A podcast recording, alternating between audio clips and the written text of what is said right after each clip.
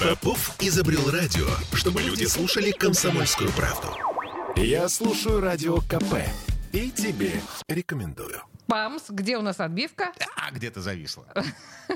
Так, что у нас следующая тема? Следующая тема... Памятник Майклу Джексону, который появился Сам в ты Петербурге. Майкл Джексон. Это памятник Блок. Ну, то есть, смотрите, история такая. В Петербурге под шумок во время январских праздников открыли памятник Александру Блоку.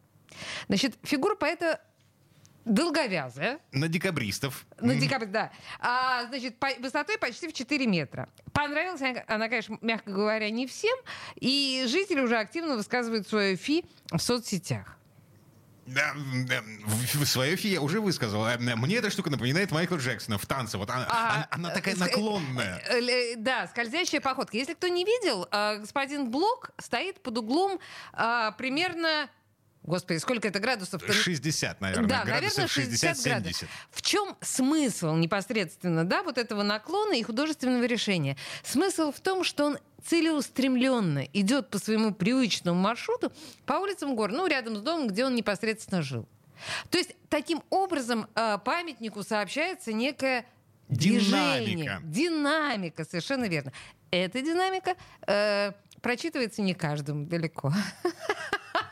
Прочитывается друг. Ну, Майкл. Джексон. Не, просто тут я смотрю, значит, в глаза э, Дмитрия, который не то чтобы не читает динамики, он вообще в ужасе от того, что там поставили. А, Дементор из Гарри Поттера. Если эту штуку поставить э, вертикально, то а- она выглядит, ну, вот как этот... э, Ну, помните, да, вот эти вот там чудовища, дементоры, а, которые... Есть еще одна любопытная деталь. Прежде чем э, памятник Блоку был открыт, он долгое время, много дней простоял, как бы это сказать, забинтованный, то есть связанный. Его не распаковывали до открытия. У него были как бы связаны руки и ноги. А учитывая еще вот этот легкий наклон, в общем и целом это создавало ощущение, что э, Блок, ну, как бы в кандалах куда-то там ведут, что, опять же, рифмовалось э, для некоторых современной ситуации. Слушайте, а давайте Михаилу Мильчику позвоним. Давайте позвоним Михаилу Мильчику. Ну, то есть там на самом деле нужно... Историк архитектуры, зампред Совета по сохранению культурного наследия при правительстве Петербурга должен... эм, А н- он нет, уже- Ничего не должен. А,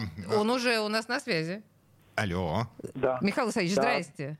Добрый вечер, здравствуйте. Слушайте, ну нам, конечно, нужно экспертное мнение, потому что вот... Третейский судья нам нужен. Мне симпатичен памятник Блоку, а вот Дима считает, что это просто какой-то ужас, летящий на крыльях ночи. Но то, что можно спорить о памятнике, это уже хорошо. Хорошо. Э, Вот, например, э, памятник тому же Александру Александровичу Блоку стоит в Москве. Э, Строго вертикальная фигура, да, портретное сходство там есть. Невыразительно, как и многие другие памятники, вот которые просто представляют себя там или сидящего персонажа, или стоящего, э, то есть в котором нет характера, динамики, э, невыразительный силуэт и так далее, и так далее. То есть это просто Это часть память- пейзажа, э, который сливается с окружающей действительностью, не вызывает вообще ну, никаких можно эмоций. Считать, можно считать так. Вот. И особенно в этом смысле показателен упомянутый мной памятник э, тому же блоку, стоящий в Москве. Здесь есть не просто динамика. Динамика это понятно. Э, Здесь есть драматизм ситуации. Вот-вот Но я упадет. напомню, нап- да. Я напомню, что Блок умер э, в 21 году. Э, Незадолго до этого была написана э, знаменитая поэма «12». «На ногах не стоит человек». Ветер, ветер на всем белом свете. Э, И вот эта э, нетвердость э, поэта, возможность, э, этот ди- динамизм, и в котором есть опасность падения. И вот этот э, от- отражает не только образ э, э, поэта э, незадолго до его кончины, но и образ времени э, там драматическом или даже я скажу больше трагическом времени, в котором он живет. Здесь есть некоторый трагизм, есть какой-то внутренний смысл. И я уже не говорю о том, что непривычная, э, непривычный силуэт падающей фигуры, э, естественно, привлекает э, э, повышенное внимание у прохожих, у местных жителей. Ну и вот далее, смотрите. Михаил Александрович, а, а, я тот самый неграмотный э, житель Петербурга, которому нужно объяснять, что я вижу.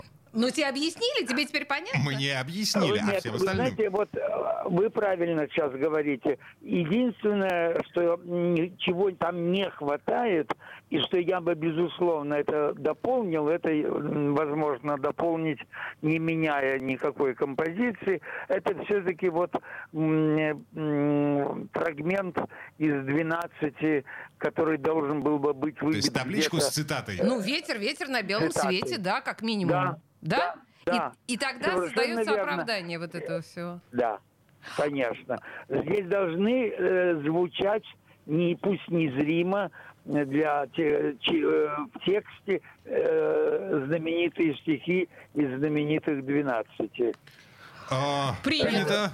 На- Михаил Мильчик был у нас. Добавить, добавить это несложно. Это надо подумать, чтобы авторы... э, Это реально. Принято. Спасибо Историк большое. архитектуры, зампред сайта по сохранению культурного наследия при правительстве Петербурга был у нас на связи. На, а, сходите на декабристов. Это я обращаюсь ко всем, э, кто нас сейчас слышит.